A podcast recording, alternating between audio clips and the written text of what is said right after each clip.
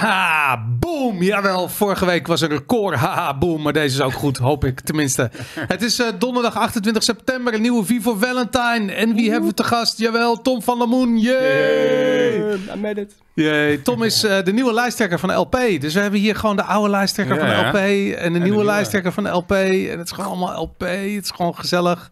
Allemaal libertariërs aan tafel. Nou, dan weet je het wel. We hebben gisteren nog even snel een op oproep gedaan. Uh, of mensen vragen hadden voor Tom.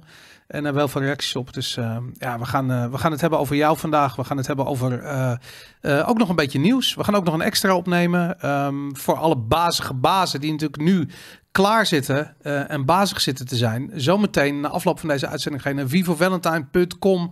En daar hebben we de extra aflevering voor je klaarstaan. En uh, ja, die gaat ook uh, gewoon fantastisch zijn. Dat gaat gewoon gebeuren. Weet ik nu al. Ik weet het nog niet, maar ik denk het wel eigenlijk eerlijk gezegd. Dan gaan we echt los. Dan gaan we echt los. Ja, nee, dan gaan we al die dingen zeggen die hier niet kunnen op YouTube. En dan worden we van, worden van afgeschopt. En zo. Campagnetijd moet een beetje politiek correct blijven. Maar ja, die, precies. Maar die uitzending waar je voor moet betalen, dan mag ik alles zeggen. Dat is in die extra, dat, uh, ja, daar zijn we niet, niet meer politiek correct. Hey um, Tom, hoe is het om lijsttrekker te zijn van de L P? Ja, ja, ja geweldig moet ik wel zeggen. Het is ja. toch, toch echt uh, mooie eer. Ja, kijk, ik ben eigenlijk heb nooit interesse in politiek gehad. En nu drie jaar geleden dus meer uit pure noodzaak in Amersfoort echt een beetje mee begonnen. Ja. En ja, nu toch toch op deze weg gekomen en, en blijkbaar mensen op een bepaalde manier geïnspireerd dat ze mij uh, op deze plek zien zitten. Dus dat is wel, uh, ja. Heel, heel even, hè? Ik bedoel, ik moet die vraag altijd stellen aan libertariërs. Ik vind het ook leuk. Waarom in godsnaam gaat een libertariër die niet in de overheid gelooft, ja. in de politiek? Nou ja, dat, dat, dat is het dus een beetje. Het is gewoon doorgaan tot er iets breekt of zo, weet je wel. Ja, de meeste mensen nu in coronatijd natuurlijk. Het gaat soms gewoon te ver. En dat je denkt van, ja, ik wil onafhankelijk zijn van die overheid. Mm-hmm. Maar de overheid heeft zoveel invloed op mij. Je moet gewoon een keertje tegengas gaan geven. En, en nou ja, daar zijn we dan toch maar in de keuze voor politiek gekomen. Ligt dat ook niet aan jou? Ligt dat je gewoon mij? De overheid zo'n grote rol in je leven geeft? Ja, nou ja, misschien wel. Ik, ik, ik, ik woon graag ik woon in Amersfoort, grote stad natuurlijk. Hè, dus het, daar kom je al minder onder die overheid en al die wetgeving en die regeltjes vandaan. Je kan beter ergens een hutje op de hei gaan wonen natuurlijk, als je echt uh, onafhankelijk wil zijn. Maar ja, ik, ik, ik vind Amersfoort een hele mooie stad. Mijn hele leven is daar en mijn gezin. En ja, vooral als je, als je kinderen krijgt, dan ben je opeens veel meer afhankelijk van de staat, kom je achter, dan daarvoor. Oh ja? Dus, dus je, op een bepaalde manier kom je er gewoon niet meer onderuit. En, daar en... daar moeten we het zo over hebben. Heel eventjes, want je, bent, uh, je hebt een politieke partij gestart eerst in Amersfoort. Daar hoorde ik Robert al over voordat ik jou kende. Ja. Um, uh, heel succesvol. Je zit in de gemeenteraad in Amersfoort. Uh, Amersfoort voor Vrijheid heet dat. Ja, klopt. Ja, en, nou ja, heel succesvol. We zijn dus letterlijk twee maanden voor de verkiezingen besloten van ja, er is niks waar we op kunnen stemmen. Fuck it, we gaan gewoon op de lijst staan. En waarom zijn jullie niet lokaal een L P gestart? Of zat je toen nog niet, was je toen nog geen lid van de L P? Um, nou ja, ik zelf wel, maar dus eigenlijk de, de, de groep waarmee we Amersfoort de Vrijheid zijn begonnen, niet, niet allemaal uh, echt libertarisch, ook meer klassiek liberaal. En er was gewoon in Amersfoort überhaupt niets wat er in de buurt kwam. Dus daardoor zijn we het echt mee gaan doen. Ja. En natuurlijk in de coronatijd, dat we dachten van ja, yo, um, Q R-codes, waar gaat de wereld heen? Je moet gewoon iets doen en we zijn gewoon op die lijst gaan staan. En, en technisch gezien, kun je dan, waarom ga je dan niet met Amersfoort voor Vrijheid landelijk, als het ware? Amersfoort voor Nederland of zoiets? Ja, nou ja, ja, ja kijk, ik, ik, ik, ik ben... Ik durf wel te zeggen dat ik zelf dus echt, echt wel hardcore libertarisch ben. Nog meer dan misschien de andere mensen in de lokale partij. En in de gemeenteraad kan je überhaupt niet libertarisch doen. Want je krijgt al het subsidie, al het geld krijg je al van de staat. Ja. Dus je hebt maar zo'n klein kader waarbij je een beetje invloed kan hebben. Kan toch gewoon dus niet dus aannemen? Nee. Niet aannemen, ja. Nee. Nee, steek dat subsidie maar in je zak. Nee, ja. Ja, nou ja, met één zetel gaat dat niet gebeuren. Hmm. Maar ja, ik sta, ik sta landelijk echt, echt wel compleet achter de, ja, echt de libertaire visie. Ik ben, ik ben echt volontarist, zeg maar. Dus, dus inderdaad meer anarchistisch kom je dan die kant op. En, en voor mij is het echt de filosofie en de, de spiritualiteit die daarbij hoort, die, die past helemaal voor uh, L P voor mij. Oké. Okay.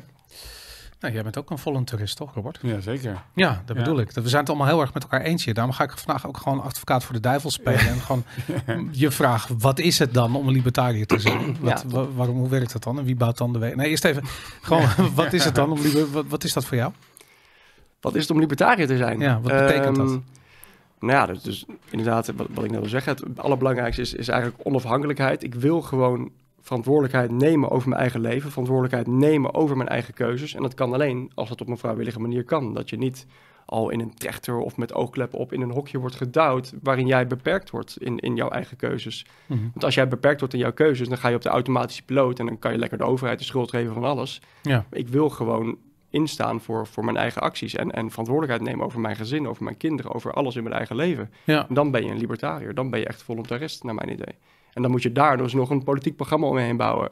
En ja, want dat, hoe ziet dat politiek programma? Want de, die persoonlijke verantwoordelijkheid, dat voel ik helemaal. Maar, maar hoe ziet dat dan, dat, die rare tegenstelling met als je dat bij de overheid moet introduceren? Robert, jij zei altijd van ja, ik wil alleen maar een podium hebben, namelijk die Tweede Kamer, om mm. dat verhaal te vertellen. Ja. Ja. En dat contrast aan te brengen met die krankzinnige clownworld die daar wordt opgevoerd, die clownshow die wordt opgevoerd.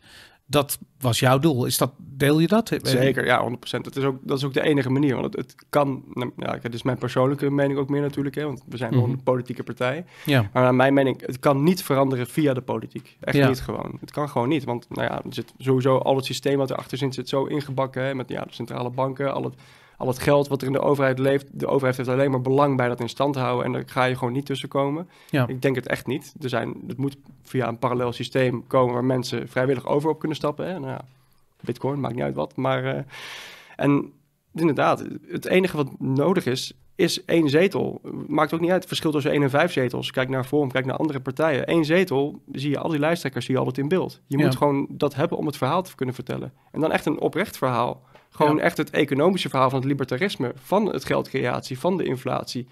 En, en ja, voor mij is onderwijs heel belangrijk. Je, je moet gewoon echt heel principieel het verhaal vertellen dat we onafhankelijk van de overheid kunnen worden en moeten worden. En waarom?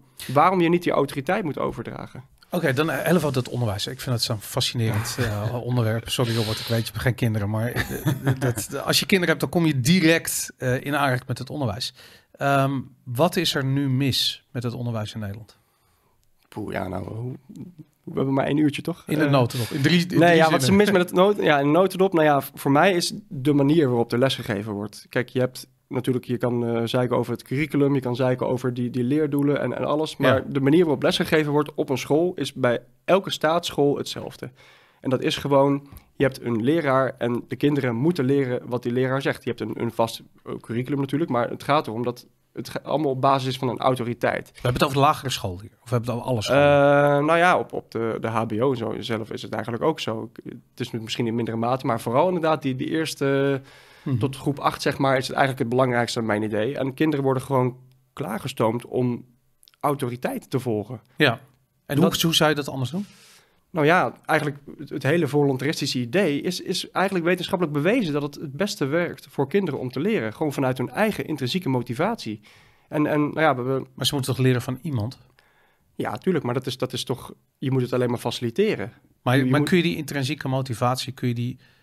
Ik bedoel, hoe ga je dertig kinderen in een klas, hoe ga je die hun intrinsieke motivatie uh, uh, cateren, daarna cateren als je uh, in je eentje voor een klas staat? Nee, nou, maar dat is ook een probleem natuurlijk. Die dertig kinderen in de klas is hoe het systeem nu is. Dat is hoe het systeem gekomen is. Ja.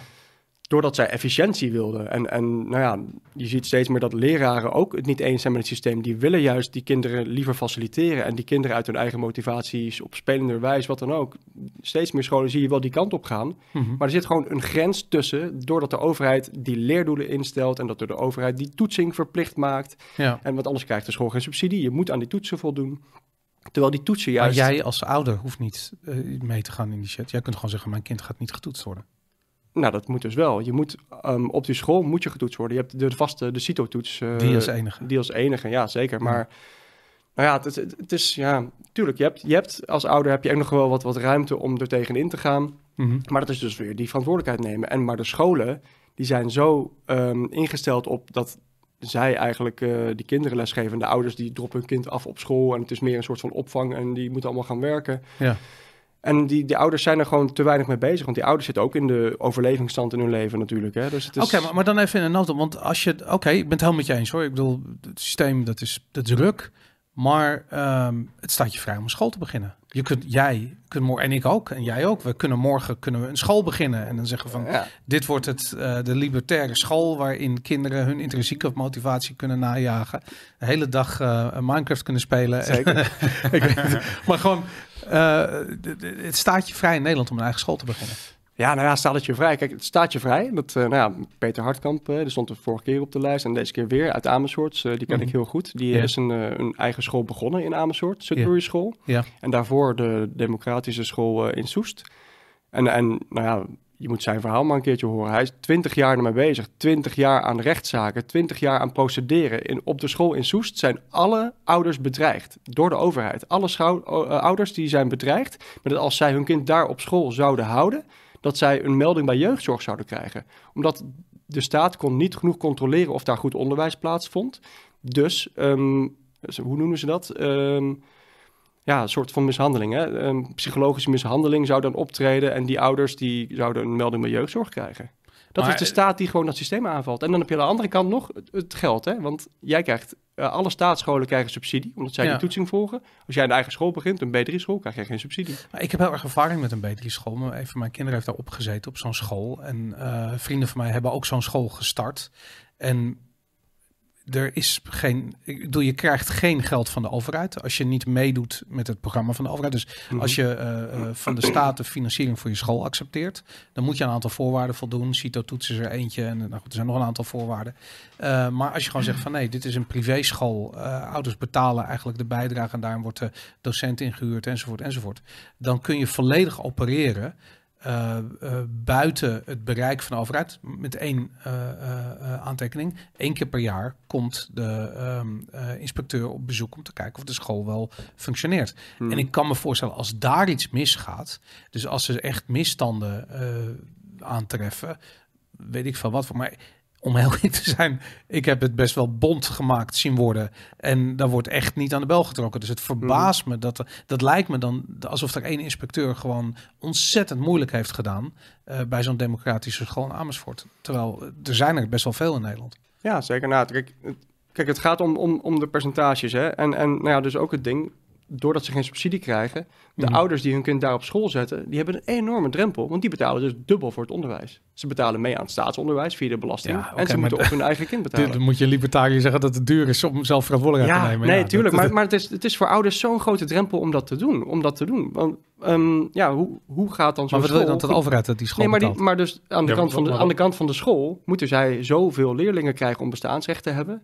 En het is echt veel moeilijker. Wat is dan het standpunt van de L P nu op onderwijs? Wat is dan specifiek wat je wil veranderen? Um, nou ja, sowieso het belangrijkste voor mij is dus de, de leer- en kwalificatieplicht. Dus de kwalificatieplicht voor bij drie scholen en de leerplicht die moet weg, zodat mensen ook thuisonderwijs mogen geven. En dat, dat je niet door een hele bureaucratische hoepel moet om, om maar...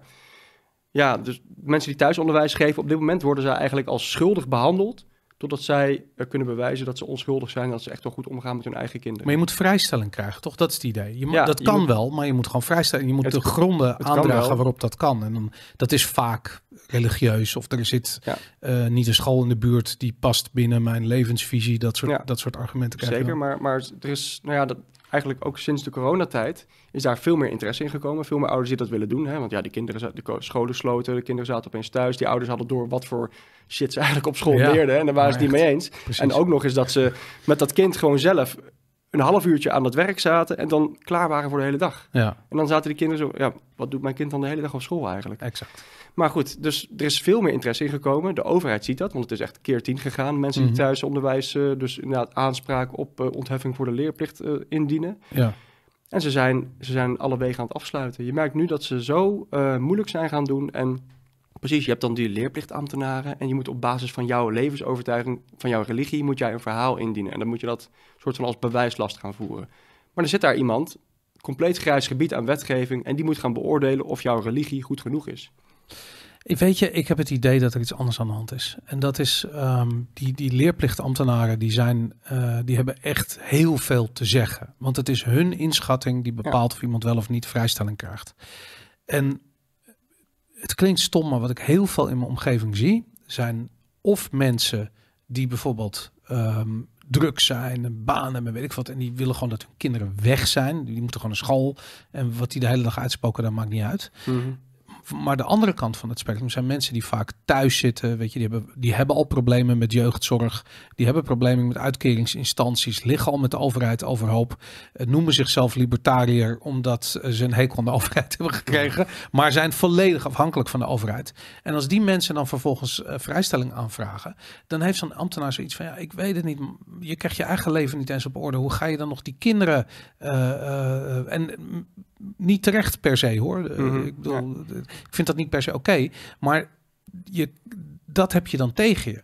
Want ik kan me ook voorstellen, stel je voor dat jij een succesvol ondernemer bent en je zet je eigen school op en je gaat met een leerplichtambtenaar, uh, dus die komt bij je thuis en die komt in een of andere kapitale villa uh, terecht en je zegt van luister, ik heb al een school gestart en het komt helemaal goed. Ja, wie is die leerplichtambtenaar om dan te zeggen nee? Dus dat zal dan ook niet gebeuren. Ik, ik ken ook daar voorbeelden van. Dus dat... Um, Nee, natuurlijk. En het is, het is vooral dat, precies wat je zegt, hè, zij, zij gaan uit van worst case scenario. Want er zijn uiteraard zijn er altijd uh, mensen die wel gewoon ja, slechte dingen doen met hun kinderen. Mm-hmm. Maar dat is zo'n zo'n klein verwaarloosbaar percentage waar ze dus nu de lat bij iedereen op leggen. Precies wat ik zeg. Dus da- door die kleine cases ja. behandelen ze dus nu iedereen als schuldig. Totdat het onschuld bewezen is. En dat, dat systeem is in ieder geval ja, gewoon compleet onethisch naar mijn idee. Oké, okay, maar goed, dan, dan vrijstelling is één ding. Dat is thuisonderwijs. Maar, maar dan die B drie scholen. Want nog steeds kun je zelf een school starten. Of naar een nou privéschool ja, je, je, gaan. Die dat, jou... Daar zit dus wel, net als de, de, de ontheffing voor de leerplicht, zit daar een kwalificatieplicht tussen. Hè? Want je hebt nog wel, zelfs B drie scholen, die moeten aan veel dingen voldoen. Want... Um, kijk, landelijk krijgen ze normaal subsidies, de scholen. Ja. Maar vanuit gemeenteniveau... Um, de huisvesting voor scholen wordt ook altijd voor ze geregeld. Dus het ja. schoolgebouw. En daar zitten ook allemaal, allemaal vergunningen en allemaal voorwaarden aan... voordat, voordat jij um, les mag geven op een school. Natuurlijk, hè, je moet klaslokalen, alles moet aan uh, bepaalde eisen voordoen. En ja, er zit zit, twee, zit... Je krijgt twee jaar de tijd om daar naartoe op te bouwen. Ja, ja maar er zit, zit, nog steeds zit er zo'n grote bureaucratie tussen. Aan, allemaal drempels waar jij aan moet voldoen. Ja. Dus zelfs als het niet over het curriculum gaat... of over de manier waarop lesgeven... ze kunnen altijd proberen heel makkelijk dingen te blokkeren... op een bepaalde geniepige manier als het erop aankomt. Ja, oké. Okay. Oké, okay, dus de, de L P wil dat al die regeltjes weggaan... en dat je heel makkelijk nou ja, bij die school kan beginnen. Gewoon, gewoon moet het compleet omdraaien. Het moet gewoon gaan van, oké, okay, vrijheid is de basis. Want wij willen, we willen allemaal innovatie in het onderwijs. En al die B drie scholen zijn super innovatief. Ze gaan compleet uit van een hele andere leerweg. En niet eens als experiment. Hè. Het zijn allemaal systemen die al eigenlijk al jarenlang bestaan. Hè. Gewoon ja. de vrije school, Montessori school, maakt niet uit wat er allemaal bestaat. Die zijn allemaal al heel erg verwaterd om toch maar subsidie te kunnen krijgen. Ja. Maar de basis daarvan is bewezen als... het beste voor kinderen, gewoon vanuit hun eigen motivatie, vanuit hun eer, eigen leerweg, uh, ja. gewoon leren. Nee, ik ben, de, ik ben het helemaal mee eens. Dat, um, uh, ik vind het interessant, dat er is bijna geen enkele politieke partij, volgens mij misschien zelfs geen enkele politieke partij die dit op de agenda heeft staan. Wat zegt uh, D zesenzestig hierover? Nou, D zesenzestig is nu bezig met, met een nieuwe, nieuwe wetgeving. Hè? En, en uh, die was onlangs, we hebben natuurlijk uh, ja, um, demissionair kabinet, dus die wetgeving zou nu doorgaan. Mm-hmm. En die, die wetgeving voor de, ze gaan nu leerplicht omzetten in leerrecht, zeggen ze. Terwijl we hebben geen leerplicht, we hebben schoolplicht. Het klinkt, ja, precies. Nou, het klinkt in ieder geval uh, veel positiever. Maar, um, en die, die is dus net niet uh, controversieel verklaard, hè, waren ze laatst mee bezig. Dus die gaat gewoon doorgepoest worden voordat er een nieuw kabinet komt waarschijnlijk, een nieuwe coalitie. Mm-hmm. Maar als je die wetgeving gaat lezen, dan is het dus, ze noemen het een leerrecht, maar het is, het is een verplicht recht. Zeg maar, het is, het is, het is, het is compleet omgekeerde wereld. Het is, ze noemen het een leerrecht voor kinderen, maar het staat zo compleet dichtgebouwd beschreven dat het een plicht is voor ouders. Oké, okay. Nou, wat houdt het in? En wat willen ze dan? Um, nou ja, dus, dus nog, nog, nog iets verder uh, doorgaan op, de, op die uh, curriculum. En, en toetsen, toetsen, toetsen. Toetsen, toetsen, toetsen. En, en die uh, uh, voor B drie scholen en uh, vooral thuisonderwijs wordt echt nog veel moeilijker gemaakt. Um, dus ze willen letterlijk, um, normaal doe je dus ontheffing voor de leerplicht op basis van uh, vijf B is dus het meest gebruikt inderdaad. Jouw levensovertuiging of jouw mm-hmm. religie. Ja. Die willen ze gaan schrappen waarschijnlijk.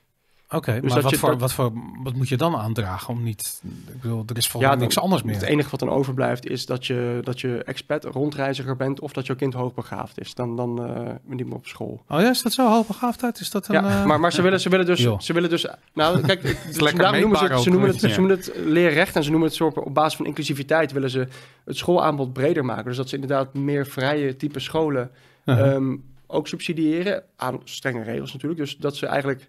dat soort type scholen ook zelf willen gaan aanbieden. Uh-huh. Maar het is gewoon het systeem dichtbouwen. Dat het, dat het niet meer op een vrije manier mag staan. Dat, dat ja. zij de controle over krijgen. Dat is hoe die wet in elkaar zit. Weet je wat ik altijd met dat soort dingen heb? Ik heb het idee in Nederland van alles wordt altijd dichtgebouwd. Maar er, wordt altijd een, er is altijd een kier open. Ja, Want als je dat niet doet, dan zijn mensen opgesloten. En dan werkt het systeem niet meer. Dan gaan ze massaal uh, eruit. En ik, eerlijk gezegd, dat schoolsysteem is nu zo ontzettend frustrerend uh, dichtgetimmerd. Dat, uh, en ik zie dat om me heen ook. Veel mensen schrijven zich gewoon uit. Doei.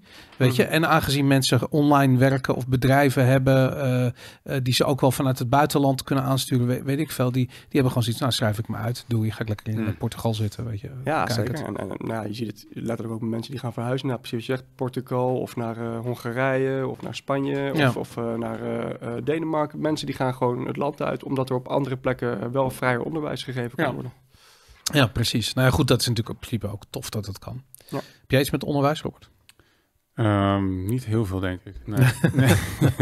Ik denk wat ik ook mooi vind, dat je tegenwoordig veel meer van die... Um, ik, sowieso denk ik dat onderwijs, hoe het nu is ingericht, gewoon heel uh, oudbollig is. Vooral als je zeg maar, op een gegeven moment voorbij de lagere school gaat en het heen universiteit en hbo en... Ik weet het niet. Ik weet niet wat ik daar... Ik heb er zelf uh, weinig geleerd. Ik heb meer over marketing geleerd bij mijn tijd bij de L P uh, dan, uh, dan op die school zelf. En ik denk dat je tegenwoordig uh, met de hele, al die massive online open courses veel meer kan leren. Of via YouTube of via, weet ik veel, uh, podcasters uh, uh, die een bepaalde uh, interesse en niche hebben dan op een Harvard of zo. Het klinkt mooi. Ja. Het is een, het is een mooi, voor je, een mooi papiertje, maar...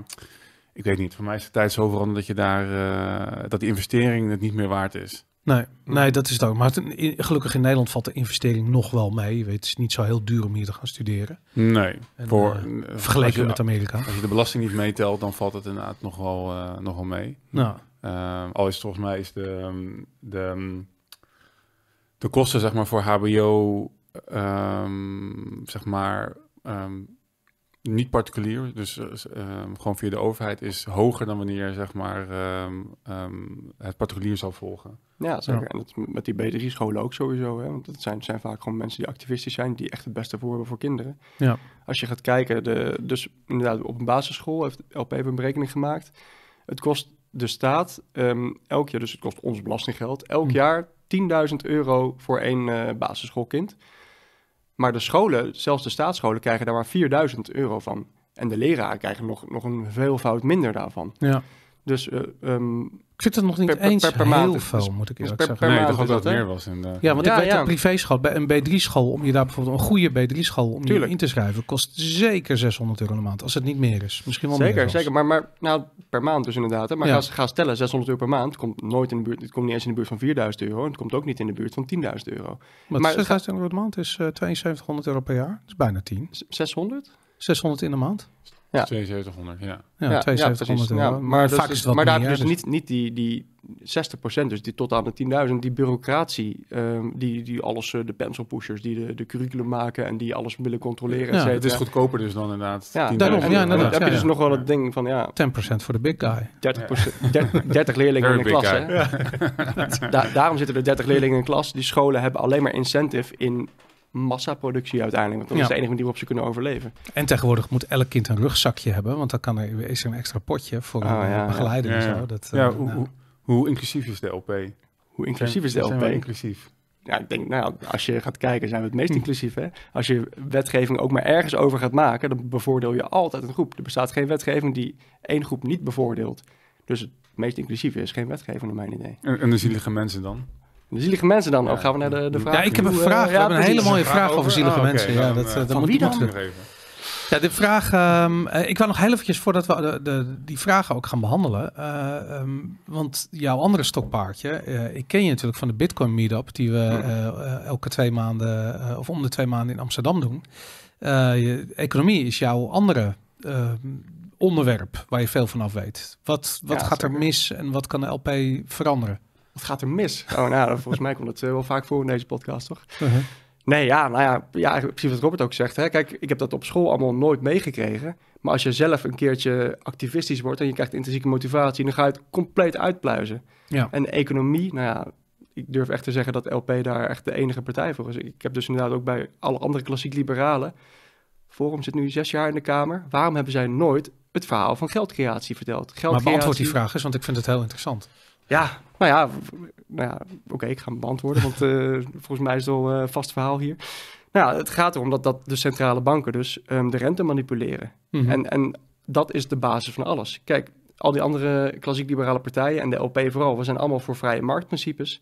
Je kan geen vrije markt hebben. En alle andere politieke onderwerpen, immigratie, zorg, maakt allemaal niet uit, allemaal tweede rangs. Mm-hmm. Als de manipulatie van het geld, de energie in de hele maatschappij, gemanipuleerd wordt. Ja.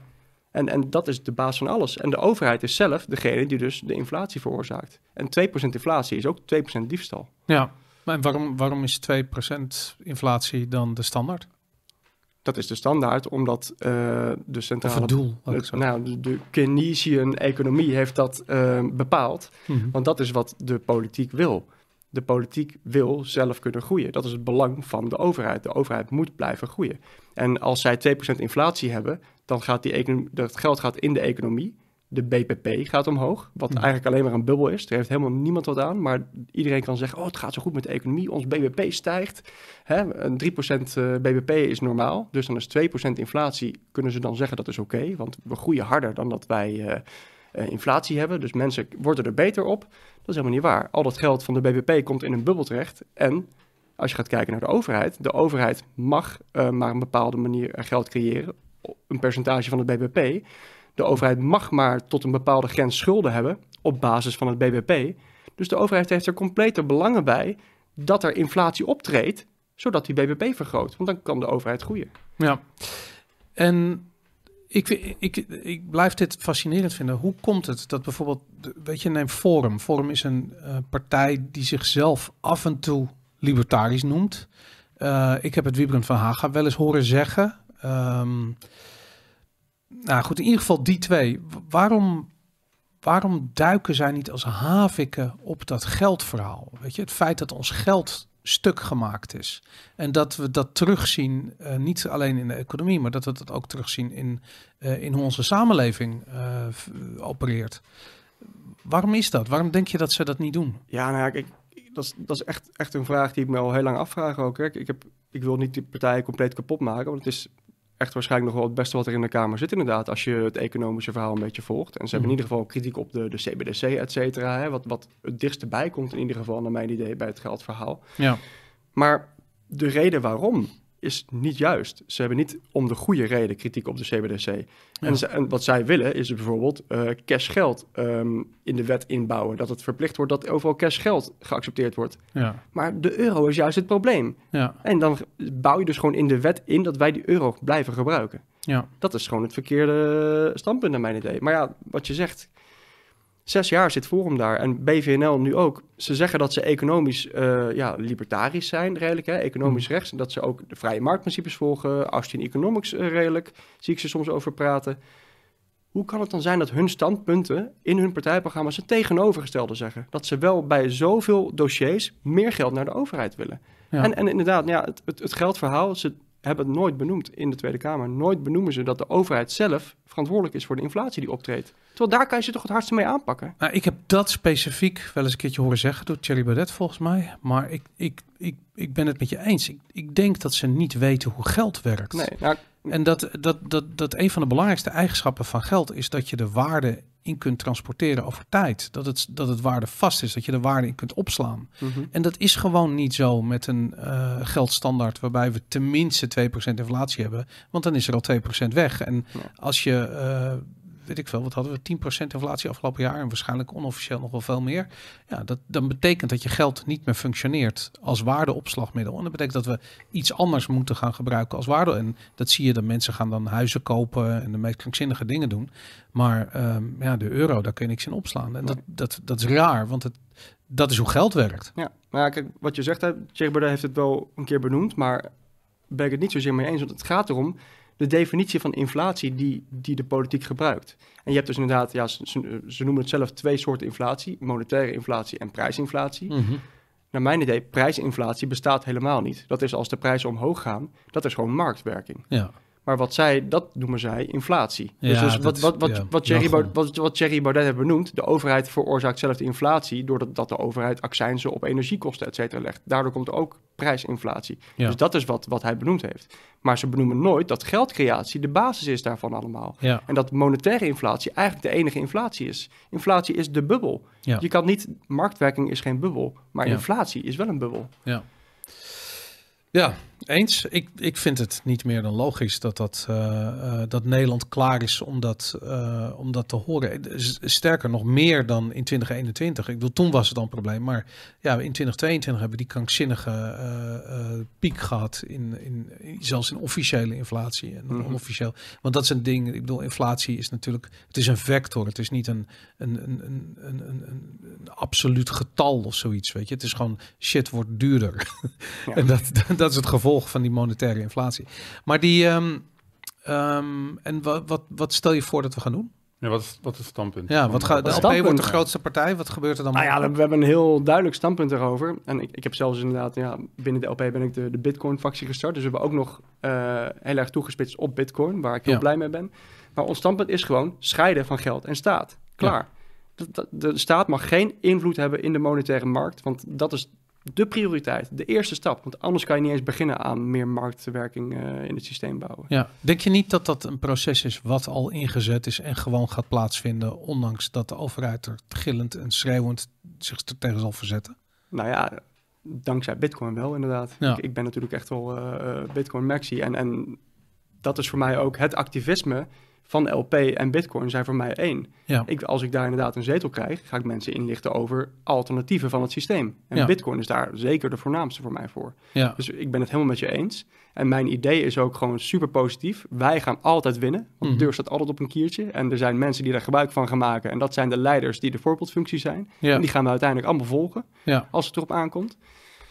Maar het moet wel benoemd worden. Je moet die, die mensen helpen de goede kant op. En daar met één zetel dat, dat benoemen is echt heel belangrijk, denk ik. Ja, nou, inderdaad. Heb jij nog uh, advies, Robert? Ik bedoel, je hebt dit om, natuurlijk om... bij de vorige verkiezing heb je deze kar getrokken. Wat uh, heb je advies? Um, ja, dat is heel lastig. Uh, ik bedoel, het is ook een reden dat ik het, dat ik het niet meer wil uh, wilde doen. Hou vol. Ja, dat ja. vind ik heel belangrijk.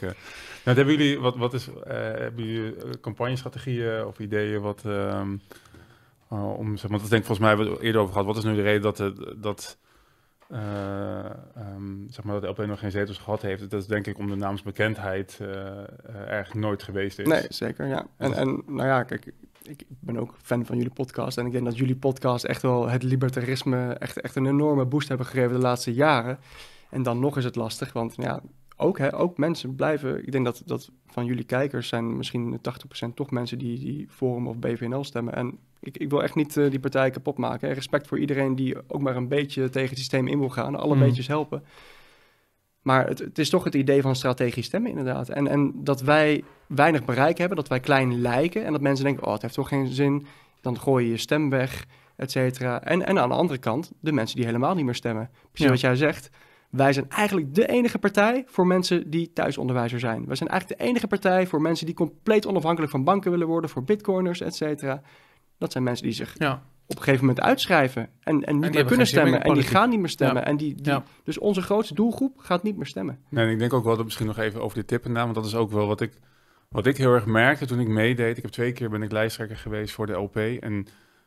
Je bent zo geneigd om zeg maar, mee te doen in het politieke spel, zeg maar. Maar ook met de beeldvorming, met een bepaalde manier van praten, een bepaalde manier van een soort profila- profileerdrang, zeg maar. Die, die komt er gewoon, want je wil dat mensen op je stemmen. Ik denk, ik denk dat er ook kracht zit, zeg maar, om dat eigenlijk niet, daar niet mee te doen, zeg maar. Dus heel erg je uh, authenticiteit, zeg maar, ja. te behouden in het, uh, in het hele campagne-ding. En... Maar die mensen zijn het toch... Ik, ik weet bijvoorbeeld, die, uh, ik had dat met Peter Quint. Die was dan een uh, ja. S P'er volgens mij. Mm-hmm. Die, die kwam altijd in zijn t-shirt dan ja. naar, uh, naar de Tweede Kamer. Ja. Ik, het is van, ah, tof, hij trekt zijn clownspak ja. niet aan. Ja. Ik bedoel, dat, ja, maar hij zet denk, de clownsneus niet op. Ik je. denk dat, het wel, dat dat wel heel erg... Um, want dat is ook een beetje ding, zeg maar. Want je wil toch ook een beetje de, de, het, de, de dogma's van de politiek doorbreken, zeg maar. Je moet ook niet zeg maar, het instituut... Wat je eigenlijk wil ontmantelen, denk ik, zeg maar, gaan, gaan, gaan ja. voeden door op dezelfde manier mee te doen als, um, als heel veel anderen dat, uh, dat doen. Maar het is heel lastig, want je, want je, ja, want je wil toch een soort van ja, niet uh, genoeg mensen aan je binden en trekken en niet, en niet te veel mensen tegen het been stoten of zo. En ik weet niet, ik voelde daar een hele rare soort van peer pressure door. Mm-hmm. Uh, en ik denk dat dat, ik denk als je dat los kan laten, als je zeg maar gewoon kan, kan staan waarvoor je gelooft en zeg maar ja, wat er ook gebeurt, dit is, weet je, je hoeft niet, met, je hoeft niet te stemmen, dan stem je, dan stem je niet, weet je wel. Maar als je, als je gaat stemmen, dan, dan ben ik gewoon de beste keuze, want ik, ik ben de enige die het, uh, um, uh, die echt zeg maar voor je vrijheid staat. Maar dat, ja, ik weet niet, er zit een. Mm-hmm. Ik heb vaak het idee dat door mee, politiek mee te doen, zeg maar, dat je, ja, dat je, dat je jezelf er heel snel kan verliezen daarin. En dat, en dat, um, dat voelen mensen denk ik ook. Ja, nee, ik ben het compleet met je eens. En, en ja, let, letterlijk de speech die ik uh, toen ik lijsttrekker was binnen de L P die ik gaf, gaat over, ja, we moeten gewoon bij onszelf blijven. Eerlijkheid duurt het langst. Mm-hmm. Daar geloof ik echt oprecht ook in, weet je. Van, mensen komen vanzelf naar ons toe als ze ons ontdekken. En dat is het allermoeilijkste. Ze ontdekken ons niet omdat we geen bereik hebben. We worden nergens uitgenodigd, hè? Zelfs, zelfs bij uh, debatten voor rechtse partijen. Nou ja, ik, ik, ik kan, denk ik, andere partijen best wel onderuit halen dat zij niet echt voor vrijheid staan als je kijkt naar hun standpunten. Dat, dat is heel moeilijk. En kijk, dat is wat ik zeg, ik wil echt niet uh, Forum B V N L allemaal kapot maken, want ze doen goed werk. Mm-hmm. Maar ik mag niet met hun in debat komen, omdat hun belang daar niet ligt. Maar omdat, er gewoon, omdat je nog geen zetels hebt. Dat is gewoon het hele dat ding. Dat is ook, is ja, je wordt, je wordt niet uitgenodigd, je bent gewoon te klein en... en alles versterkt elkaar. Als je eenmaal wel die uitstraling hebt van we zijn groot genoeg, ja, dan kom je daar. Maar inderdaad, je kan niet um, water bij de wijn gaan doen en maar zeggen van nou ja, oké, okay, we willen dat mensen op ons stemmen. Kom jongens, we gaan toch maar het O V gratis maken. Daar stemmen ja. mensen op. Je zou een podcast moeten beginnen. Podcast moeten beginnen, ja, ja, ja. Nou ja, wat ik zeg, het werkt echt beter dan, dan, dan, dan gewoon ja, via de politiek uh, proberen ertussen te komen, denk ik. Maar dat, dat is ook hoe het moet gebeuren, gewoon van onderaf. En dat is ook hoe, hoe ik het doe nu met mijn, mijn netwerk. Hè. Ik, ik, Nou, ik ben dus zelf ook thuisonderwijzer, dus ik heb dat netwerk. En mond-tot-mond reclame is de beste manier. Ja. Mensen binden jou aan je partij en je raakt ze nooit meer kwijt. Misschien... Dat zijn echt de one-issue stemmers. En Bitcoin is precies hetzelfde. Ja, nog even een gewetensvraag over wat je net, uh, um, net zei. Zijn er standpunten van de, van de O P die jij anders zou willen zien? Um, ja, eerlijk gezegd wel, zeker. Kijk, we hebben nu het programma dat we voeren is uh, minarchistisch. Maar ik, ik kan het compleet erachter staan en verdedigen, omdat het een, een transitie is. Dus minarchisme is de nachtwakerstaat. Hè? Dus we verzorgen nog wel uh, defensie, justitie en politie. Ja. En dat komt natuurlijk ook door hoe de Nederlandse samenleving op dit moment werkt. Kijk, in, in, als je het vergelijkt met Amerika, daar, daar heb je natuurlijk de Libertaire Partij is heel erg op wapenbezit. Mm-hmm. Maar in Nederland zou dat, denk ik, uh, dat, dat zou een hele lange transitie zijn voordat je hier...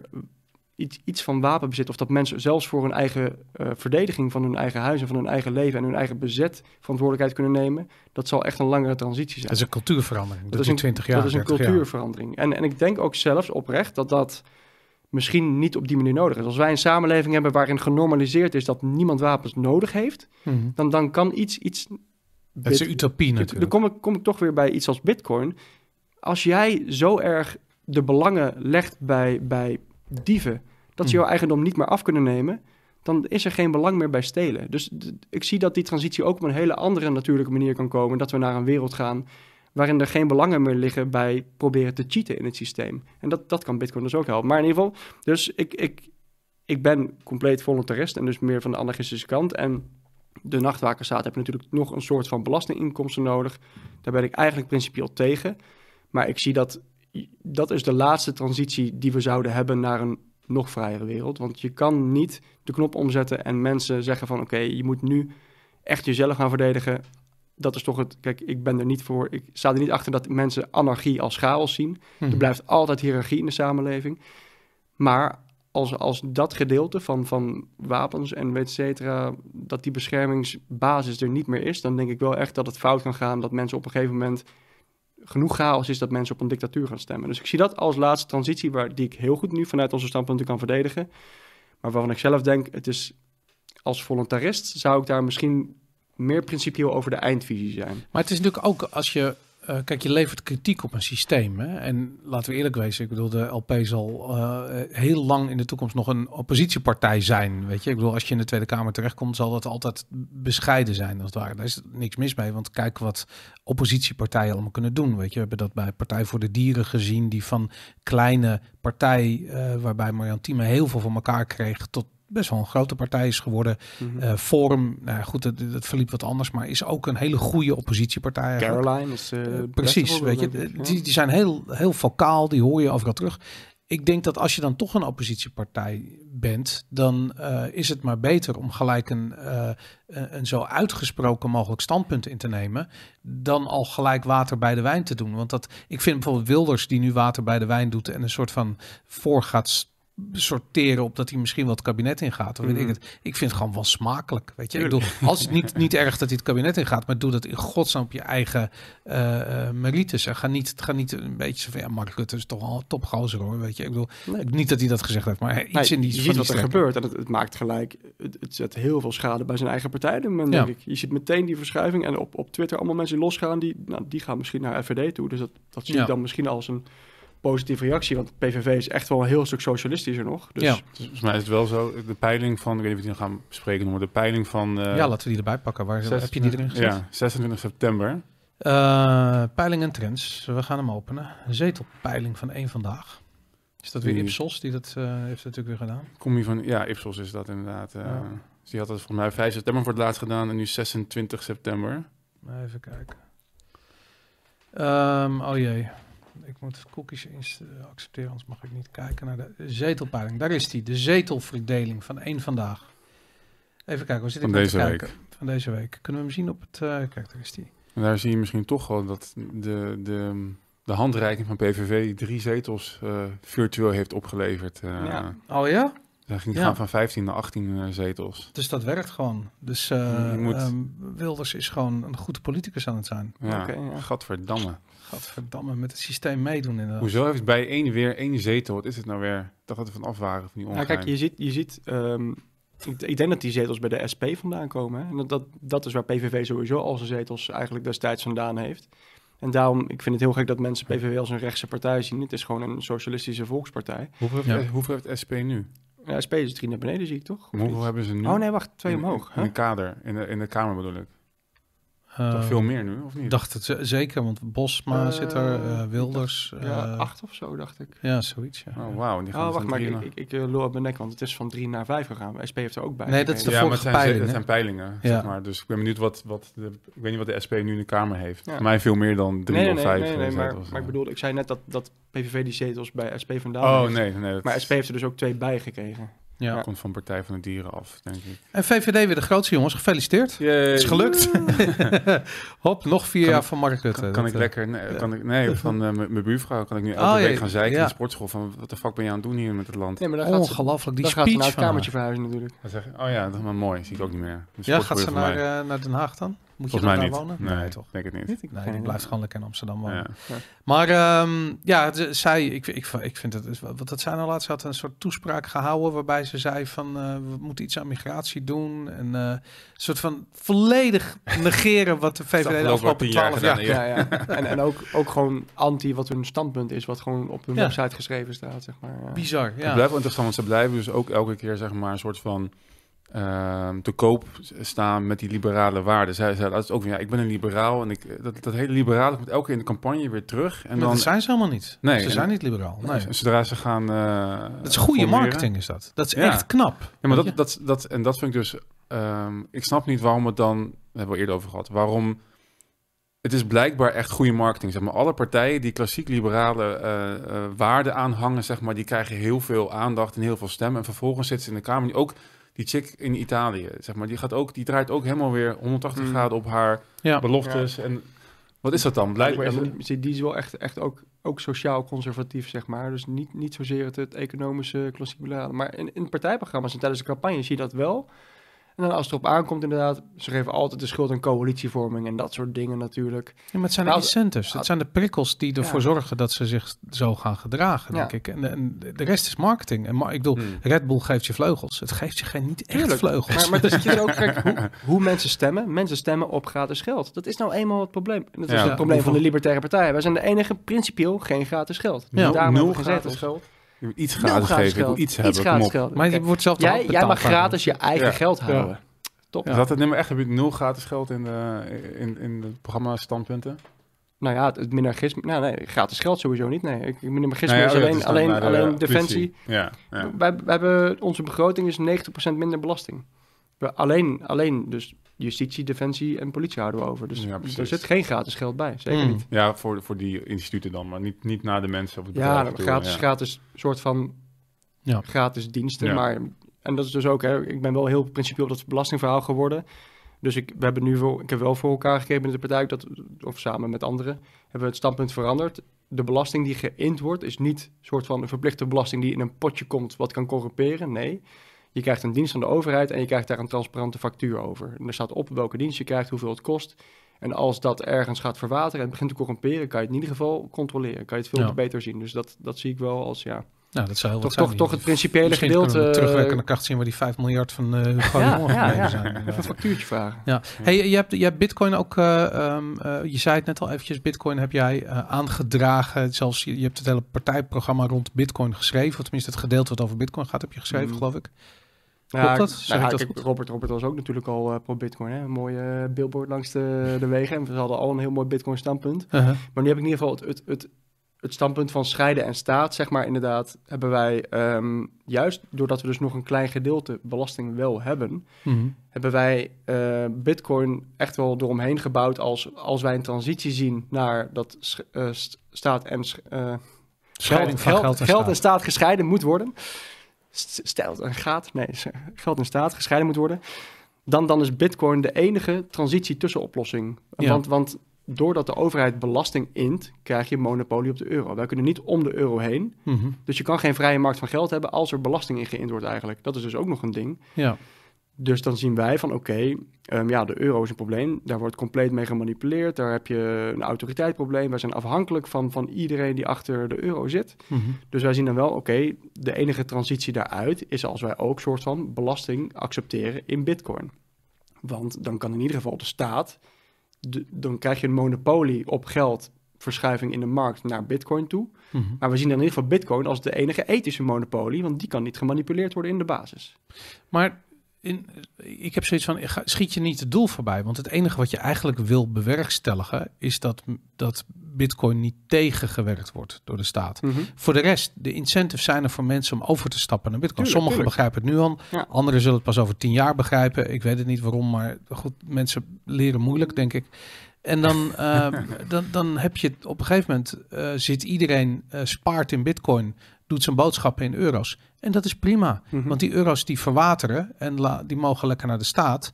Uh, good money drives out bad money. En uh, ja, weet je, dan, dan, dan gaan mensen sparen in Bitcoin. Dat is alles wat je eigenlijk wil ja. zien gebeuren. Nee, honderd procent. En het, is, het werkt voor mij ook andersom. Kijk, het standpunt is dus scheiden van geld en staat. We willen een vrije markt creëren voor alle geldsoorten en iedereen mag gebruiken wat ze zelf willen. Kijk, ja. ik ben overtuigd van Bitcoin. Mm-hmm. En, maar ik ben gewoon overtuigd dat Bitcoin in die vrije markt zal winnen. Dat ja. is mijn standpunt. Maar andersom zie ik wel, en dat zie je ook heel erg in Amerika en overal, waar, waar Bitcoin groot is, de allergrootste Bitcoin-podcast ter wereld zijn allemaal libertariërs. Ja. Het werkt andersom. Kijk, voor ons, qua, dat is ook toch wel een beetje een campagnestrategie, maar eentje die compleet principieel is bij onze principes. Mm-hmm. We zien dat het andersom werkt. Bitcoin leert mensen hoe het geldsysteem werkt. Ja. Het is niet andersom. Het is niet mensen die het geldsysteem snappen, die gaan naar Bitcoin. Dat is voor mij wel een beetje toevallig dan een, een kant. Maar andersom werkt het nog tien keer harder, want Bitcoin is groter dan de Libertaire Partij. Bitcoin is groter dan libertarisme. Maar Bitcoin leert mensen waarom ze onafhankelijk moeten zijn van de banken en van de staat. Dus ja. het is het mooiste om elkaar aan te, te sluiten. Is dat iets wat te faciliteren is vanuit de staat of hoeft dat gewoon niet? Wat, wat bedoel je? Nou, dat, dat, dat de overheid een rol speelt in dit proces. Of heb nee, je gewoon zoiets van, dat ik hoeft zie, niet. Ik, dat zie, ik, zie, ik zie daar niet een rol voor liggen in de overheid. Dus Ze alleen, doen het perfect. Alleen, kijk, dat is ja, wel ons politieke standpunt. Als wij de macht krijgen over die overheid, uh-huh. dan willen wij de weg vrijmaken voor Bitcoin. Nee, maar wat, wat ik bedoel te zeggen, uh, de tien procent inflatie vorig jaar, dat is gewoon, mm. dat is, ik bedoel, hoe hard wil je mensen geleerd krijgen dat de euro niet werkt en dat je moet sparen in een geld wat niet van je steelt? Oh ja, dat bedoel je, ja zeker. Ja, de, de overheid is heel goed bezig met uh, Bitcoin promoten. Die zijn, dat zijn de, de V V D is, ik bedoel, en in die zin zijn ze misschien wel heel liberaal, dat ze gewoon nu de bevolking aan het opvoeden zijn, dat ze zelf verantwoordelijkheid moeten nemen voor ja, ja. hun uh, voor hun sparen. Precies, en, en, uh, en de, de Barbara Streisand effect bijvoorbeeld. Hè, van, uh, oh ja, de banken... Ja, we vinden allemaal dat de banken onethisch zijn. Zelfs S P en al die andere partijen zijn keihard tegen de banken... en het onethische monopolie gebeuren wat daar allemaal plaatsvindt. Mm-hmm.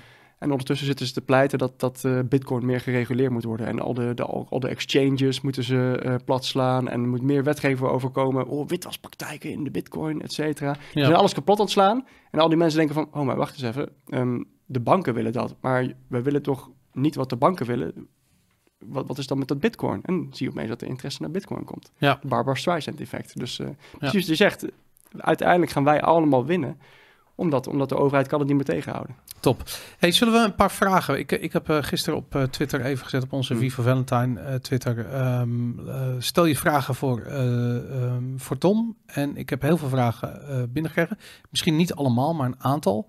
Um, eentje van Patrick van der Meijden. Wat is de oplossing voor de tragedy, tragedy, tragedy of the commons? Mag iedereen een huis in het bos bouwen? Oh ja, ja, ik had het gezien inderdaad. En, uh, en of, er, of je wel dronken achter het stuur mag zitten, et cetera. Als je zelf het risico... Ja, uh, ja, dat, ja, dat is... Het inschatten, ja. Dat zijn, dat zijn de, de vaste argumenten tegen libertarisme. En ik, ik wil eerst wel even uitbouwen dat het zijn complete angstverhalen. Het is puur uit, vanuit angst...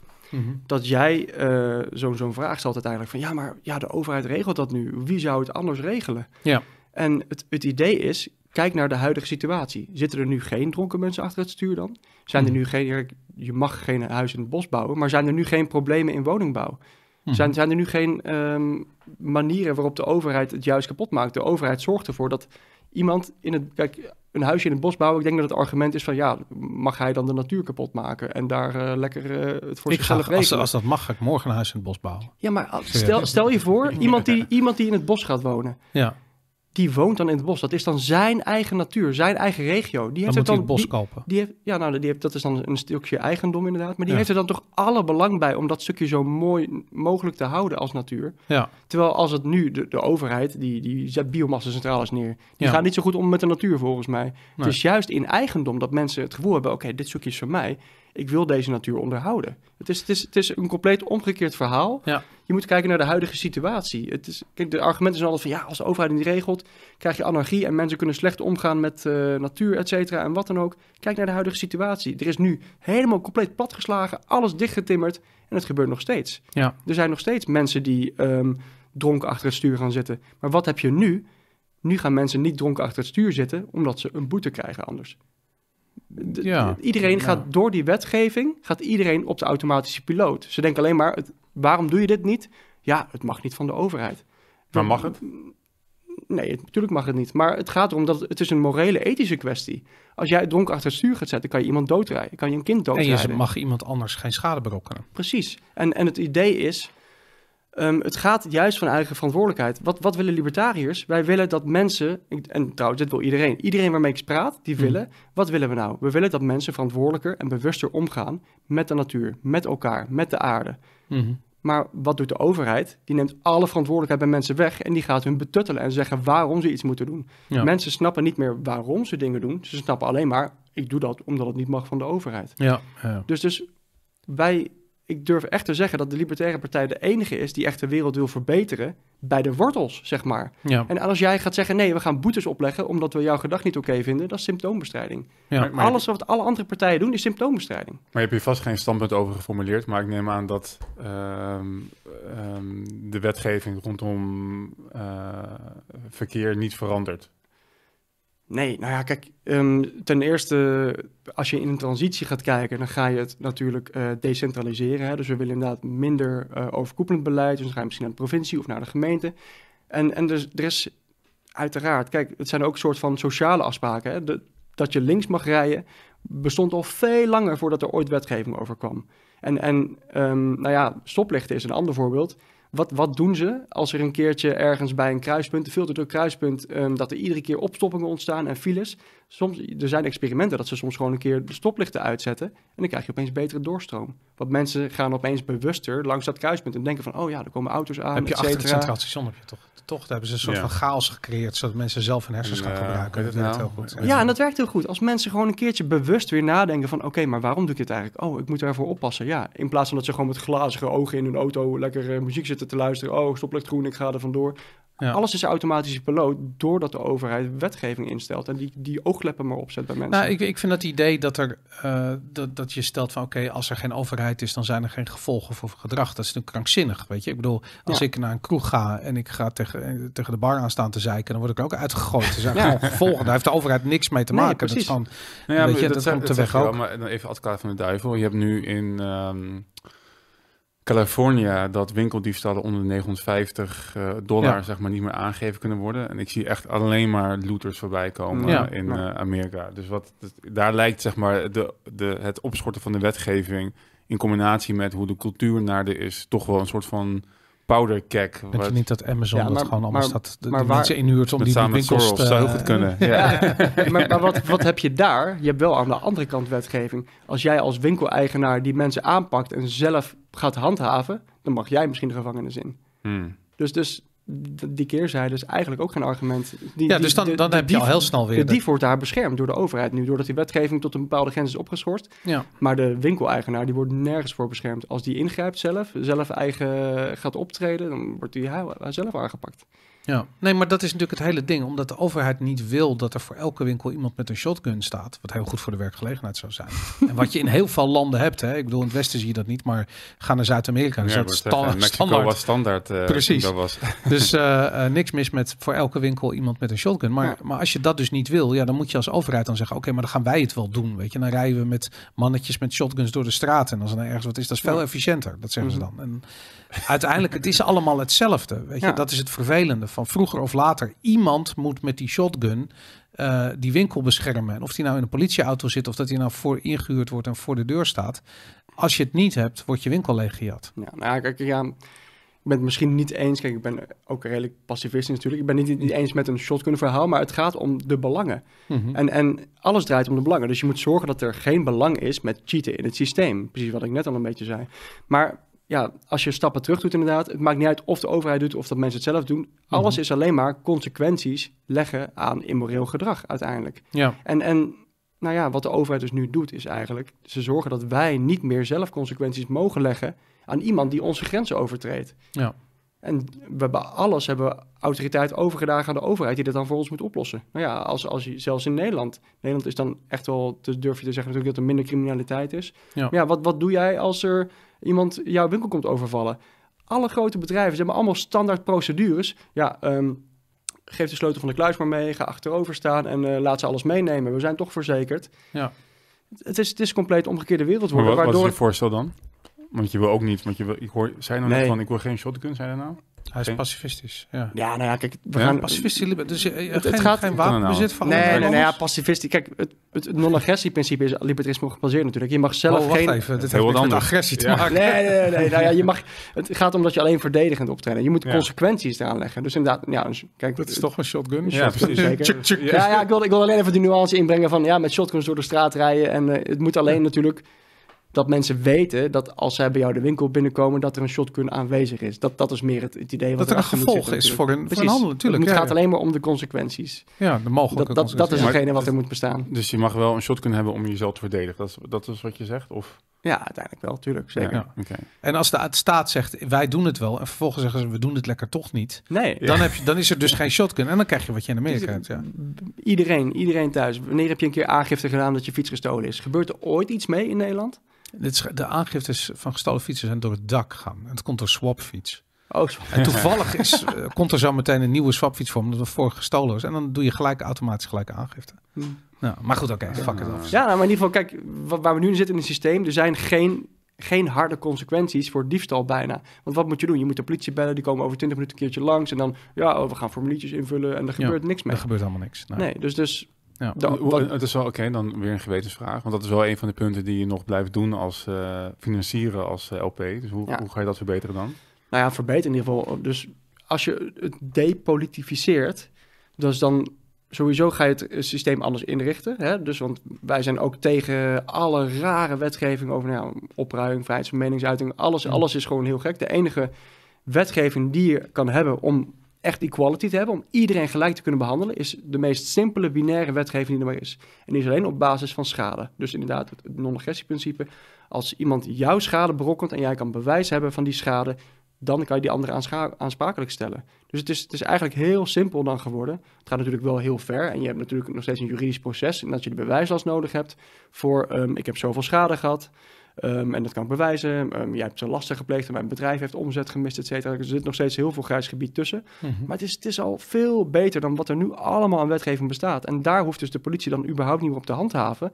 Dus de politie kan echt weer meer aanwezig zijn in de wijken, denk ik. Je kan echt ja. gewoon op een meer sociale, decentraal manier ja, de, de handhaving toepassen. Ga je alles, alle slachtofferloze misdaden dan afschaffen? Zeker. Betekent ja. dat alle drugs legaliseren? Uh, ja, dat is wel een controversieel onderwerp. Maar oh, waarom is het controversieel? Met, met, met, een, uh, met een, nou ja, binnen de L P misschien is nog wel discussie over. Oh ja, zijn er mensen ja? die tegen drugsgebruik zijn?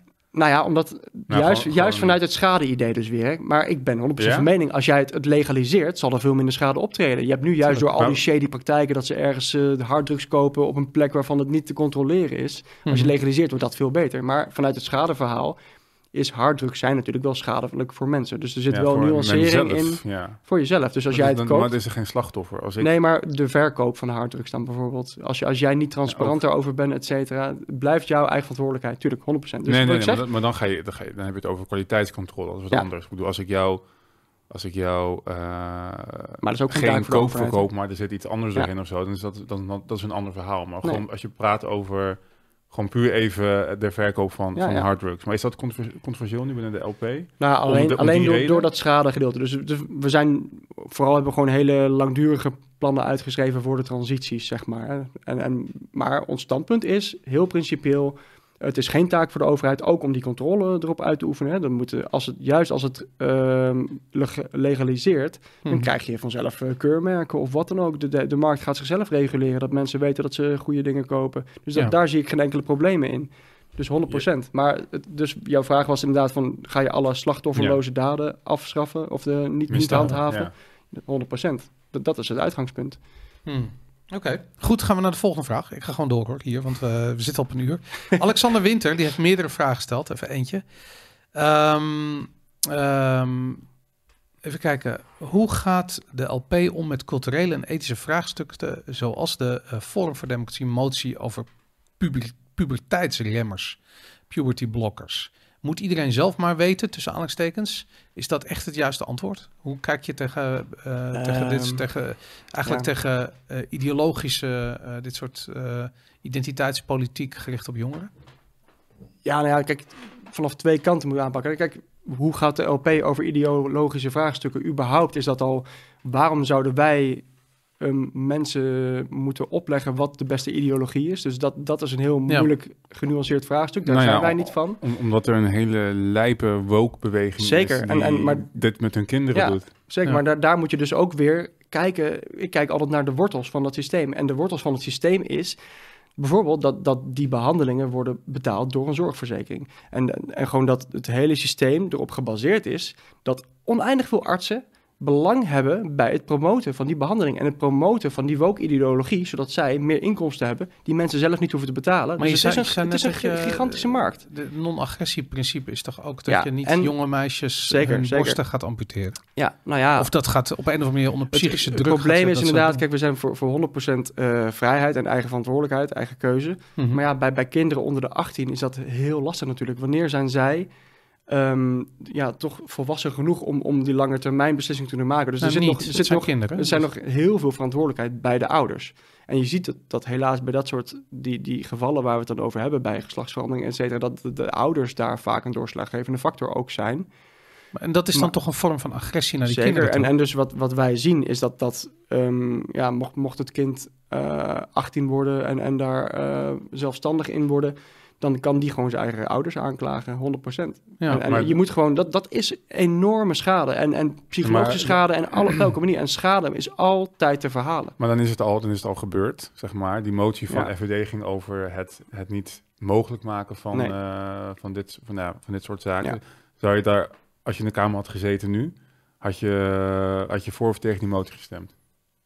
Ja, dat, dat, dat, dat is echt iets waar, we, waar ik dan lang over zou moeten discussiëren met, met een groep binnen de L P, denk ik. Maar nee, principieel, nee, nee, nee. principieel jij, zie jij ik... Oké, okay, nou, al, nu als Geen, geen, geen, geen, geen L P, geen maar antwoorden hier. Nu naar mijn eigen antwoord. Ja, mijn, mijn eigen ding is, Ik ga voor de wortels. En de wortels is eigen verantwoordelijkheid en je moet de, de belangen in het systeem nee, nu veranderen. Ga je, die, dit bedoel nee, ik. Nee, nee. Nu ga je ja, maar laat me even antwoorden dan. Nee, maar, nee, dat is de politiek. Dus, voor of tegen die motie? Ik zou um, stemmen dat het, het eigen verantwoordelijkheid is voor de ouders. Nee, dat, dat is voor of tegen de motie. Ja, we, we, tegen dat... Ik, het mag. De, de puber, puberteitsblokkers zijn niet... Jij zegt puberteitsblokkers mogen niet, moeten niet verboden worden voor kinderen. Of voor, het, ja, de, voor kinderen, want ze zijn in de puberteit. Dus mo, niet nou ja, verbo- het wel of niet verbieden van puberteitsblokkers. Als ik, als ik heel principieel ben, dan zeg ik dat... Het, ik ben tegen verbod van alles. Dus het zou niet verboden mogen worden. Nee. Maar okay. dat, dat, dat, is, dat, echt, dat, is, dat is, zie ik als symptoombestrijding. Maar het is, het is super gevaarlijk. En ik ben persoonlijk ben ik ervoor dat het verboden moet worden. Maar ik wil mijn mening oh, niet... Wacht, mis... Ja, nee, nee, nee. Ja, maar, ja, het is, het is, het is, zo, het is zo moeilijk. Ik, persoonlijk is dat mijn mening, maar mijn standpunt... Ja, dus vanuit de... Nee, maar wacht nee, even. Wacht, wacht, wacht. Kijk, dit is precies ja, wat ik bedoelde. Dit is precies wat ik bedoelde. Dit, dat is dat dit hele... is politiek. Ja, dit is, mijn, dit is, mijn, dit is... Het is mijn mening, maar... L P maar is, ga ik ga mijn man. mening nooit... Ik ga ervoor staan. Ja. Dat is mijn mening, maar mijn mening ga ik nooit aan anderen opleggen. Oh, wacht even.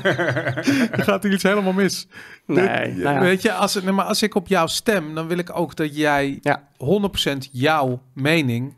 Uh, vertegen, of eigenlijk mijn mening vertegenwoordigt in de uh, Tweede ja, Kamer. Dat, nee, dat en is, omdat ik dat vind, stem ik op jou. Dat dus, is dus het probleem. Ja, ik ga niet, ik ga niet, over, stemmen, jou, ik ga ja. niet over andere mensen regeren. En jij moet niet jouw stem aan mij geven omdat ik jou vertegenwoordig. Jij moet jouw stem aan mij geven zodat ik zorg dat iedereen zichzelf kan vertegenwoordigen. Dat maar is het probleem. Is en en, en het kijk, het, ik, ik, ben, ik ben het helemaal. Kijk, ik, maar hoe ik nu praat is compleet ja. Volunteristisch en het principieel. Wordt hè? Heel ingewikkeld, de, ja. Het wordt heel ingewikkeld, maar de, de basis is gewoon de enige manier om in de toekomst om lang te gaan naar een, een systeem waarin dat niet meer zou bestaan, is niet door het te verbieden. Wat gebeurt er als het verbiedt? Dan, dan krijg je die puberty blockers ook, net als de drugshandel op de, de, de andere markt. Ik denk Kijk, niet dat, dat is een argument. Dat is een argument. En ja. dat, dat is wat er gaat gebeuren. En dan krijg, dus je je zegt, nog, dan krijg je het nog veel erger. Want dan krijg je allemaal rare, ongecontroleerde shit die mensen aan hun kinderen gaan geven. Dat, dat is ook het argument achterliggend. Verbieden is nooit een optie. Je moet alleen de incentives in de, de maatschappij um, niet brengen naar dat mensen willen dat er een handel ontstaat in kinderen puberty blockers. Vind je dat het verboden moet worden voor kinderen onder achttien om een tattoo te nemen? Nee, ook niet. Maar ik, onder achttien? Okay, ik, ga, okay, ik ga nu zeggen, elke vraag die je mij gaat stellen, vind je dat iets verboden of verplicht moet worden, is het antwoord nee op. Ja.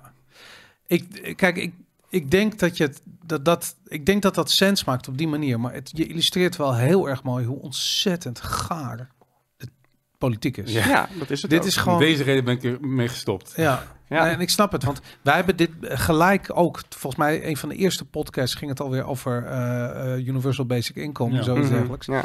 Ja. En uh, dat was ook allemaal leuk en aardig op papier, totdat je er eigenlijk over gaat praten. En dan merk je gewoon van ja, het is gewoon. Het was niet Universal, het was voorwaardelijk, maar. Oh ja, inderdaad, ja. Was, was het negatieve inkomstenbelasting. Negatieve dat was het ja. idee. Maar, maar hoe je het ook bent of keert, het, het blijft. Uh, Um, ja, negatieve diefstal is ook diefstal. Ja. Ik weet het niet. Ja, het was nee. het, ja, kijk, het, het werd gewoon een heel raar gesprek. Het, het is gewoon zo. Het is, het is, het is ongelooflijk moeilijk, maar het is voor mij toch echt nog die, die extra paradigm change. Net, net als dat we over het onderwijs praten.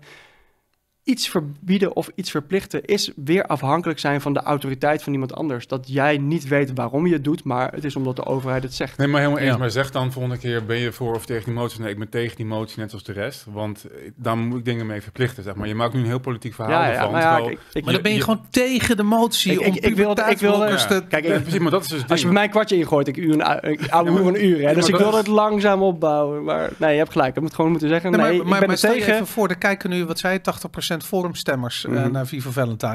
En die hebben ons iets van, ik weet het niet met die L P, maar de maffe guys. Ja, nou met ja. de puberteitsremmers daar, of die kinderen en zo. Oké, okay, ik zeg tegen iedereen, ik ben compleet tegen de manier waarop uh, ouders hun eigen kinderen sekschange willen geven. Het is, je hebt geen idee van de, de effecten voor de lange termijn. Zou bij dat kind een betere en... motie zijn dan? Gewoon van tot achttien ik vind jaar? Het, ik vind het een hele slechte motie. Wordt er ja. niet over genderideologie gesproken in uh, huis? Dat is verboden. Ik zou, nou, ik zou, ik zou het anders zeggen.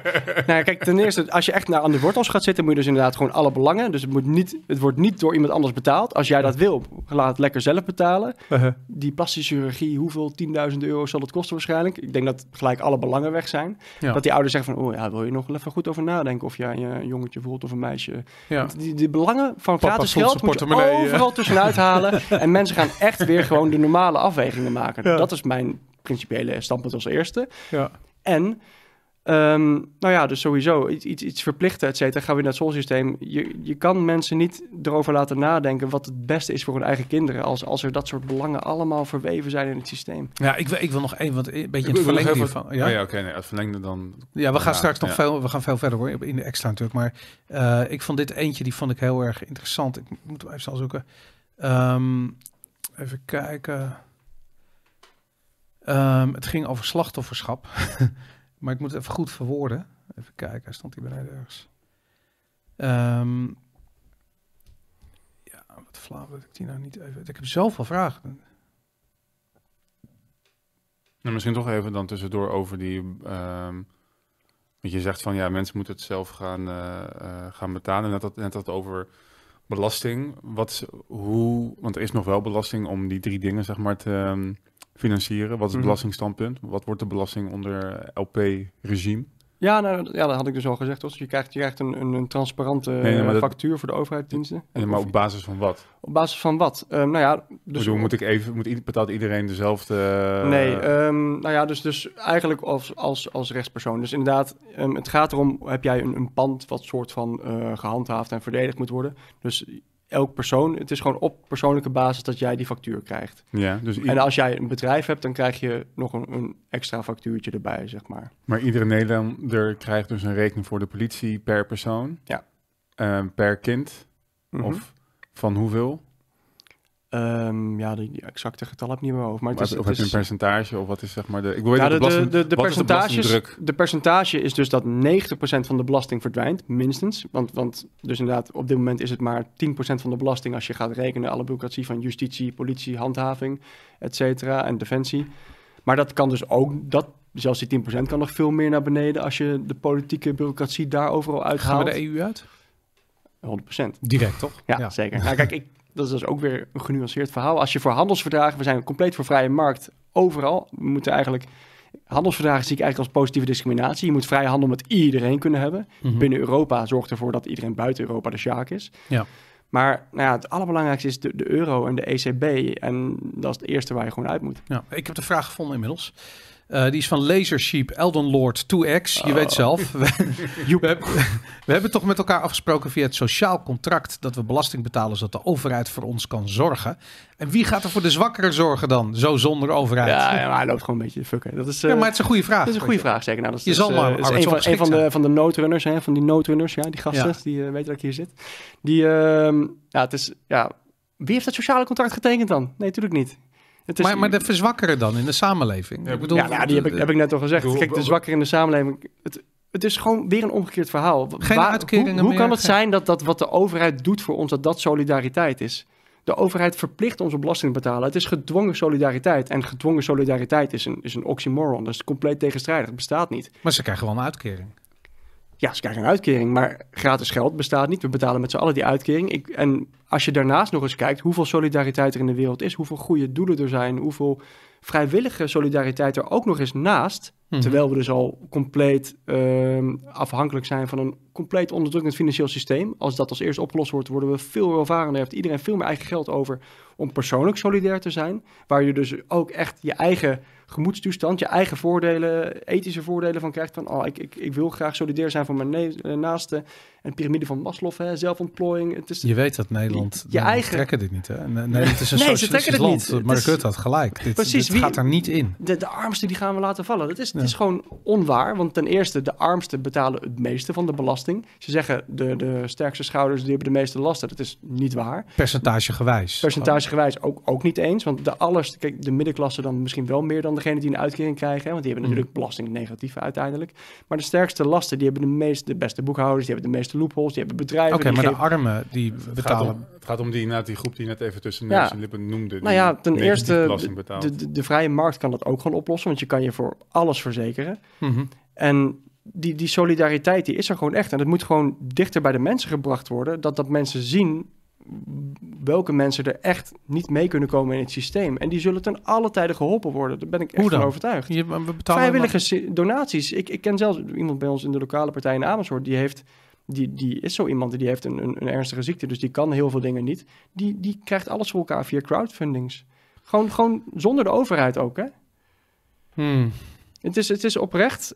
ben ik van mening dat, dat die solidariteit al bestaat in de mens. Kijk, libertarisme is sowieso... we hebben echt een heel goed mensbeeld. We zijn de enigen die de mensen gewoon weer verantwoordelijkheid hebben. Heb je, heb je voorbeelden? Geef ze, geef ze een voorbeeld van... Ja, net was toch een voorbeeld. En ik heb op... Nee, nee, maar ik bedoel van landen waarin uh, misschien een wat meer libertarische uh, moraal heerst... waar er goed voor de armen wordt gezorgd. Phew, um, nou ja, dan, dan durf ik eigenlijk te zeggen... misschien wel in, in de derde wereldlanden. Ik, ik ben uh, laatst nog in, in Thailand waar we zijn we vaak geweest... of in de andere... geen derde wereldland, Thailand.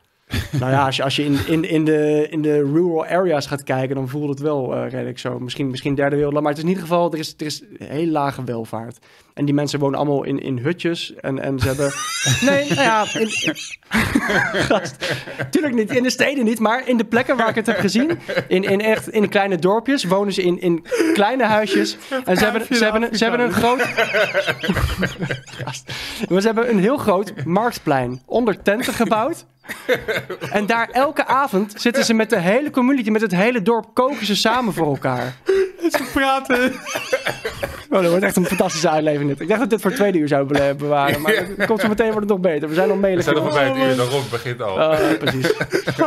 Nog iemand me kwijt is gewoon in hutjes. Ja, oké, okay, mijn woordkeuze is niet uh, het beste, denk ik. Maar goed, het is in ieder geval heel anders dan, dan hier in de westerse wereld. En, maar je ziet dat die mensen echt voor elkaar zorgen als het op aankomt. Daar zijn geen uitkeringen, toch? En daar gebeurt het wel. Die mensen worden niet aan elkaar aan hun lot overgelaten. Die, die 's avonds kookt de hele community voor elkaar. Oké, ja, dat is heel grappig. Oké, okay, weet je... Het gaat niet meer goed komen. Hey, ik denk dat we gaan... We moeten een extra... Uh, zo meteen, dan gaan we door nog... We zijn nu een kwartier bezig. We gaan zo meteen uitleggen hoe het precies in Thailand... We gaan meteen weer over hutjes beginnen. Dat wordt super. En uh, wat... Oké. Okay. Um, ja, goed. Ga naar v for valentine dot com. Uh, daar gaan we verder in deze V for Valentine Extra. Verder praten over hutjes in Thailand met Tom. Sowieso. En Robert. En het wordt gewoon gezellig van de lachen. Jee, tot zo meteen. Doei doei. Hoi.